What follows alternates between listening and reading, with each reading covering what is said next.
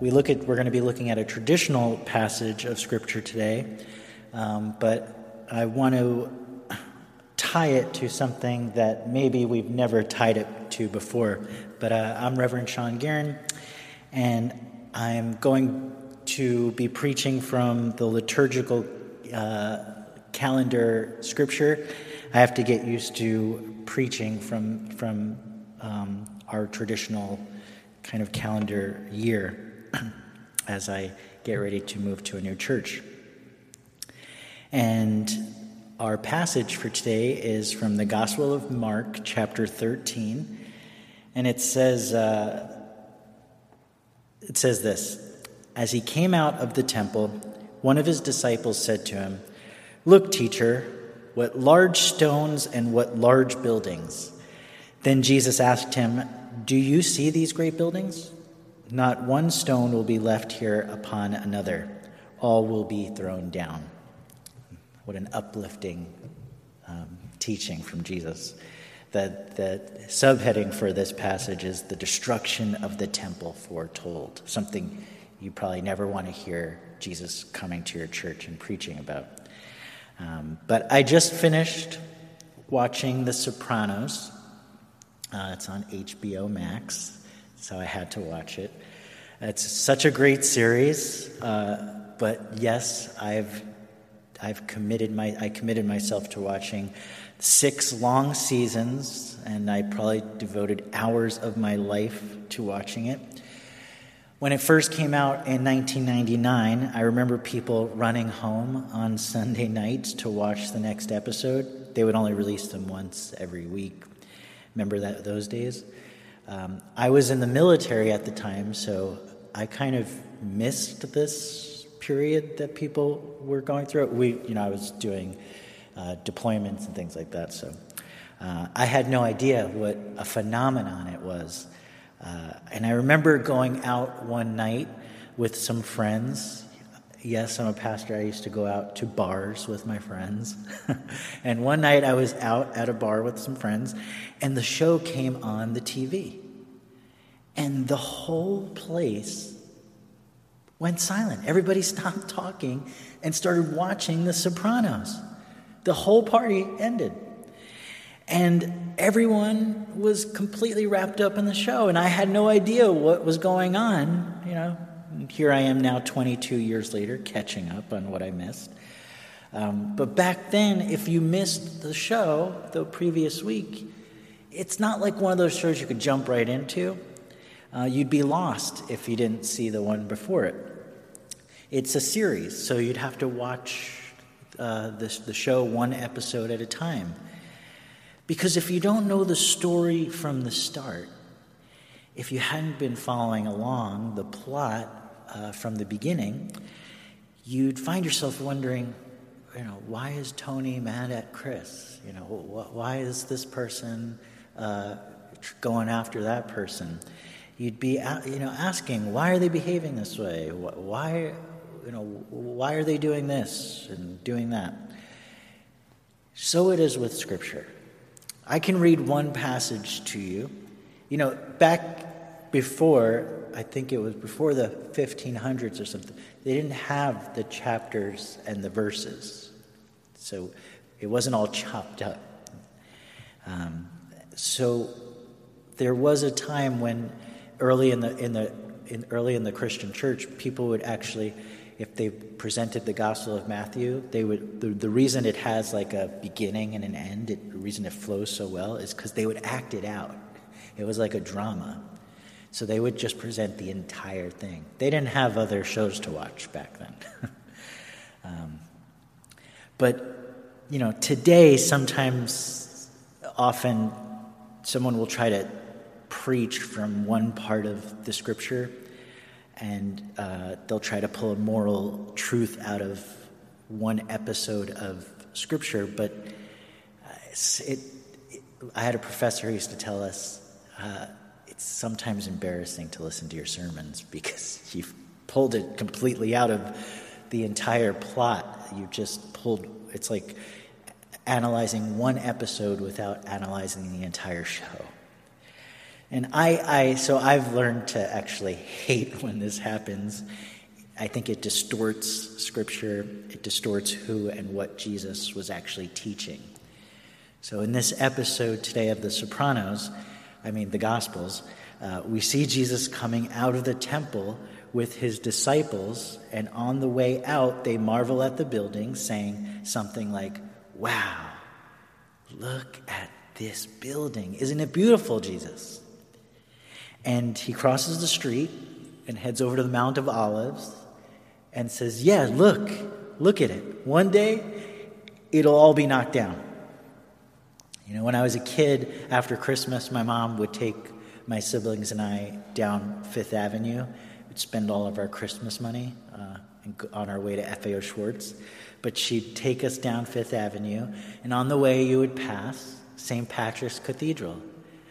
And this story, in some way, would be the equivalent to me saying to my mom, Wow, mom, look at this beautiful St. Patrick's Cathedral. Look at this church.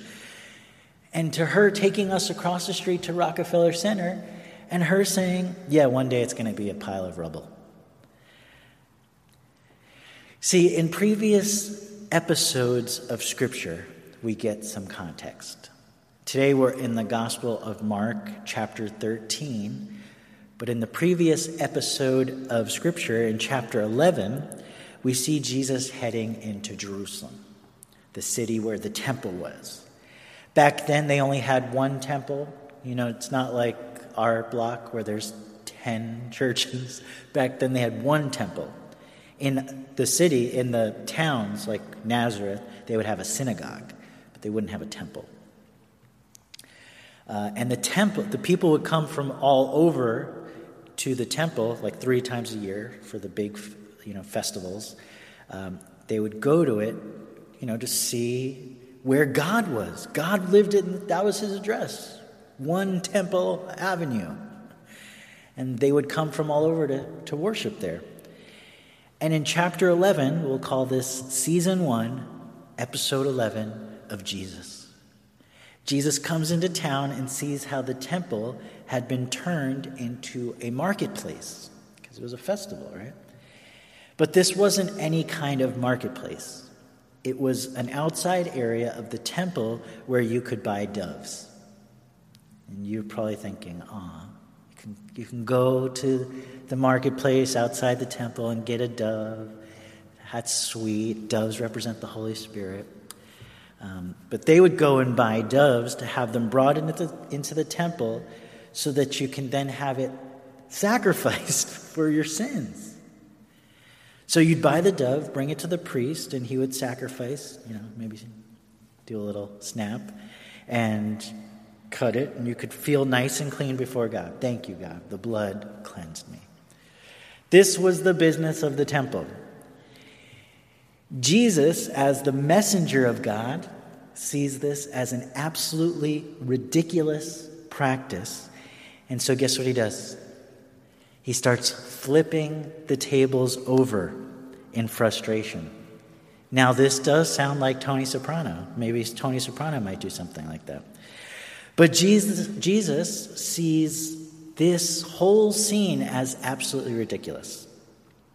This is your relationship with God, where you do something wrong, you go buy a dove and bring it to this guy who kills it, and the blood now cleanses you. That's, that's the religion. Now, he simply doesn't get away with flipping the tables over. It says that the priests now wanted to kill him, and so he has to get out of the city. What he did succeed in doing, though, was that he hadn't just flipped the tables, he flipped a switch in people's minds because he called out the temple for being a den of robbers and for taking away people's focus on what real repentance was. That you could just go buy your way into God's graces was a ridiculous and archaic practice that Jesus challenged. And the scripture says in this episode that people were spellbound by Jesus' teaching. For he, in a very bold way, stood right up to the temple and went right into their backyard and called them out. In the episode right before the story we just heard, maybe if there was a last week, you know, scenes from last week, uh, we would see this. We, we would, uh, right before the flipping of the tables, um, Jesus, we get the strange story.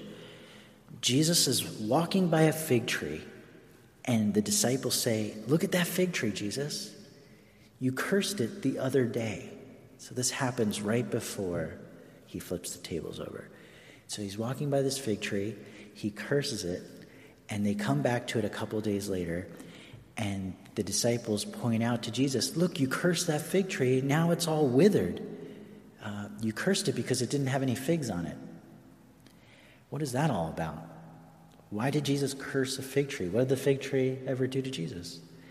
That story is just randomly placed in Scripture, but I'm going to come back to it in just a moment.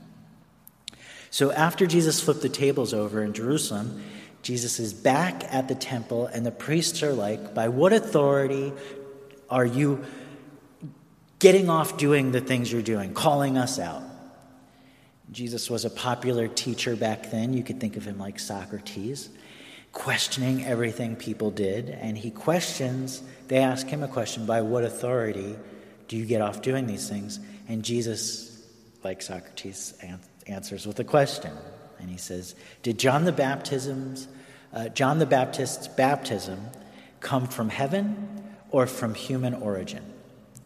And he trapped them because Jesus was baptized by who? John. And John pointed out that Jesus was the Lamb of God. So he's the successor to John the Baptist. And so if they said human origin, that's going to make it look like John the Baptist, who the people loved, was not from God. So uh, then everybody would have turned against the priests. So they didn't answer. Uh, they didn't answer Jesus' question, that question, and so Jesus says, "If you don't answer me, I'm not going to answer you." So you should go back and watch these episodes. You can read them in the Gospel of Mark, chapters 11 through 12. It'll take 10 to 15 minutes. That's it. But you can see that Jesus is no fan of the priests, he's no fan of the temple, he's no fan of what religion was back then. To Jesus, religion was just a power game, a business that served the priests and the religious institution that they served. He literally says in chapter 12, verse 38, and if you thought, we always think that the flipping of the tables was bad. This is in Mark towards the end, so this is about where they're about to kill Jesus. So if you thought like he didn't instigate them, wait till you hear this. he says, Beware of the scribes. Do you know what scribes are? They're the ones who copy, edit, and write, study the scriptures. He says, Beware of the scribes. Those who write the Bible, beware of them. Beware of them, for they, quote, like to walk around in long robes and to be greeted with respect in the marketplaces and to have the best seats in the synagogues and places of honor at banquets they devour widows and, for the sake of appearances, say long prayers. Uh, they will receive the greater condemnation. Whoa. If you ever wanted to know why they killed Jesus back then, you don't need to look any further. And you can't just say that the Jewish people killed Jesus. I, I got into a discussion about this with somebody recently. They didn't. Those in power killed Jesus. Those who manipulated religion for their glory and power did it. Certain Catholic priests manipulated religion for their own purposes, but all Catholic people did not do those things.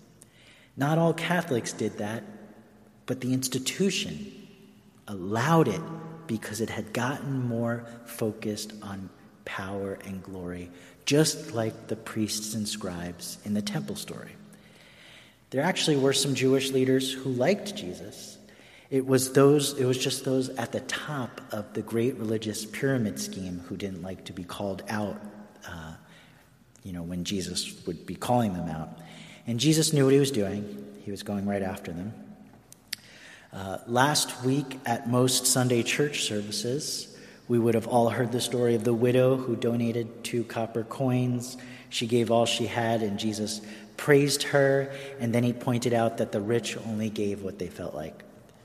We would have heard that the money the widow gave, uh, Max preached on this, the money that the widow gave went to the treasury that served the poor and needy. She was poor and needy and gave all she had, and the rich only gave and he's really calling out the priests. He says, You're the rich elites, and you're only giving a little bit uh, to help those who need it the most. So, before we come to today's episode, remember about the stone, the temple being destroyed, which Jesus said when they said, Look at this great building. Before we get to that, I just want to ask you a question. Can you tell me what Jesus thinks about the religion of his day? Does he like it? Is he a fan? Uh, is he a supporter? No. He thinks it's all a distracting scam. And so when his disciples marvel at the temple, and this is, this is pretty embarrassing for the disciples. I mean, they've been following him this whole time. We're far along in the Gospel of Mark to find one of them saying, Hey, Jesus, you know, now we're in episode 13, chapter 13. Uh, Jesus, hey, teacher, what large stones and what large buildings would we be surprised by what Jesus says next? He looks at the building and says to his naive disciple, Do you see these buildings? Uh, do you see these great, this great marble, this great stone? Not one of these stones will be left upon another they'll all be thrown down. So, not even his disciples got what he was saying. Does anyone get Jesus? That's one of the themes of Mark. Did they get him back then? If they didn't get him back then, do we get him today? Have we not done? I mean, look around. We don't have one temple now, we have lots of temples. Didn't we just end up doing exactly what they did back then? We don't sacrifice doves, but instead today we're covered by the blood of Jesus. What was Jesus so mad at? What frustrated him so much that he flipped over tables, that he called out the priests and scribes for manipulating the Bible and for their long winded, inauthentic prayers, what made him call out those religious people who only give enough to get a nice tax deduction? What made him so tired of this system of sacrifice where people could just live lives in a relationship with God and say, you know, I'm a sinner, but I'm, Jesus covers all my sins? What made him so mad about that back in his day? What made him wish that his own temple would be knocked down. Well, remember that fig tree that I mentioned earlier? I told you I'd come back to it. So one day in the story, this is randomly just put in here. It's such a short thing, and I that's when you should go, this is weird. Whenever something's weird in Scripture, you should stop and go, somebody wants me to read this. So Jesus happens, in the midst of all this, Jesus happened upon a fig tree when he was hungry, and he came to it, and there was nothing on it no figs, just leaves. And he curses at the fig tree. Can you picture? Like, what a strange encounter. And a couple days later, Jesus and the disciples walk by it, and it's all withered up and dead and dry. It had no fruit. And I know, yes, a fig is not a fruit. I actually thought of Jean, Because you might somebody might call it it's a flower. But back then they would see it as a fruit. But he goes to this fig tree and he's hungry, and it has nothing on it. There's no fruit, no fig. We know that Jesus, the great teacher of parables, uses fruit as a metaphor for virtues. Paul, Paul, Paul, Paul, an apostle of Christ, tells us what the symbol of fruit is. In Galatians chapter 25, my mom, my wife, everybody has like a poster of this somewhere. Uh, has Galatians um, verse 5 in uh, chapter 5, verses 22 to 23, that the fruit of the Spirit is love, joy, peace, kindness, patience, generosity, faithfulness, gentleness, and self control. See, we, we have to read the scriptures allegorically. Otherwise, Jesus curses out fig trees for not having figs on them. We must understand that they are parables meant to draw out a spiritual or moral lesson. And so wrapped up in this in these episodes that we just went through today is Jesus who finds a fig tree. It says he sees it in the distance and it's filled with leaves. So he's hungry. He goes up to it. He says, Let's go over to that fig tree. But when he gets close to it, he finds it has no figs on it, no fruit.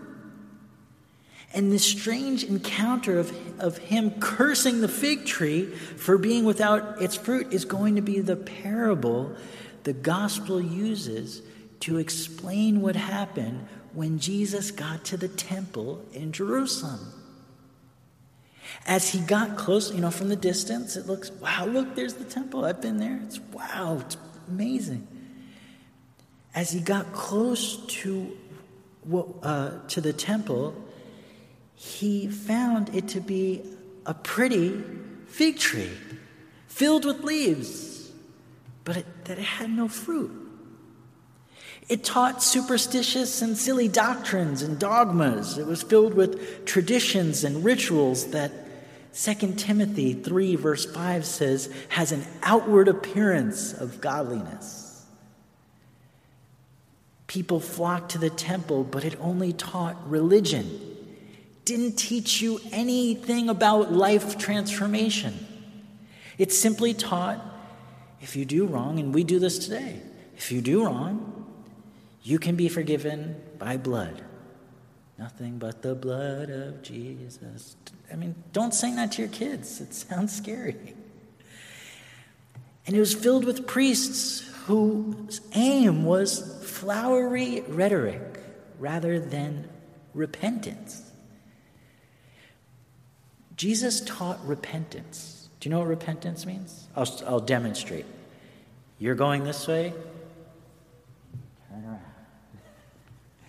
repentance is to just turn around from going one direction. For Jesus, he's saying, if you're going in the wrong direction, you got to turn around and go in the right direction. Jesus taught repentance through and through. And I can't remember the last time I've heard a sermon on repentance. And this is what John the Baptist taught. This is what he taught Jesus. Listen to this from Matthew chapter 3. But when he saw many of the Pharisees and Sadducees coming for baptism, he said to them, You brood of vipers. What is the devil portrayed as? As a snake? He's saying, You den of Satans, you snakes. Who warned you to flee from the coming wrath? Listen to this bear fruit worthy of repentance. Bear fruit. Do not presume to say, Oh, Abraham's my ancestor. Uh, John the Baptist says, I could, I, I could tell these stones, hey, you're ancestors of Abraham. He says, Even now the axe is lying at the root of the tree. Every tree, therefore, that does not bear good fruit is cut down and thrown into the fire. That's what John says, and that's what Jesus taught.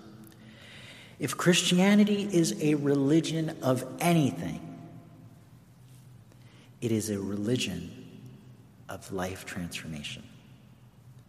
It is a religion of virtue, of moral and ethical living This is what Jesus came to bring back to his people. He came to bring a way for us to ascend from self centered living to living selfless lives so that our souls might reap the reward. Jesus was concerned about the inner life of the human being, not the outward. And so he flipped over tables and he called out the priest and scribes, scribes and wished for the temple to be knocked over. Do you know why? To establish a new temple, to establish a new law, to establish a new way of living. But this temple wouldn't be built of stones, and this law wouldn't be written on pages of a book or on stone tablets. You ever read the autobiography of Jesus? No, he wrote nothing down. he came to teach us a way of living, but a very personal way of living. Jesus wanted to establish a personal religion where human beings took it upon themselves to be living temples where God would dwell inside each individual, where a new law would be preached every day by the individual who asks of themselves, How can I turn from my vices and be a garden of Eden to myself that bears fruits of the Spirit? Where our souls mattered more than our fading flesh where living inauthentic and fruitless lives was to be feared more than death itself. And that is what he did. Jesus lived life to the full, and he calls for his disciples to do the same thing. He's calling me to do it, he's calling you all to do it. To not just attend church, but to be the church to not just own a Bible, but to write one with your own life. To not just worship Him. When did Jesus ever say, Worship me? He said, Follow me. Join me this week. This week is your episode, my episode. This week is the next chapter in the life of Sean Guerin, and in your lives too. Maybe one that calls you to turn around. Maybe one that calls you to check the fruit in your garden. You could do that by taking one fruit of the Spirit, taking one virtue to work on this week. Maybe it's to be more loving, to be more affectionate. Sometimes I, I'll think, wow, this dinner is so good that my wife made for me. And I feel this, like I have this thought, and I don't say it. And I hear it. I hear it. I thank you for taking care of what you needed to take care of today. That thought crosses my mind. I've been practicing this virtue. It's not, it's not like the thought is there, but the action, the fruit of it, is when I actually tell her, hey, thank you so much for doing, for, for making this for us tonight.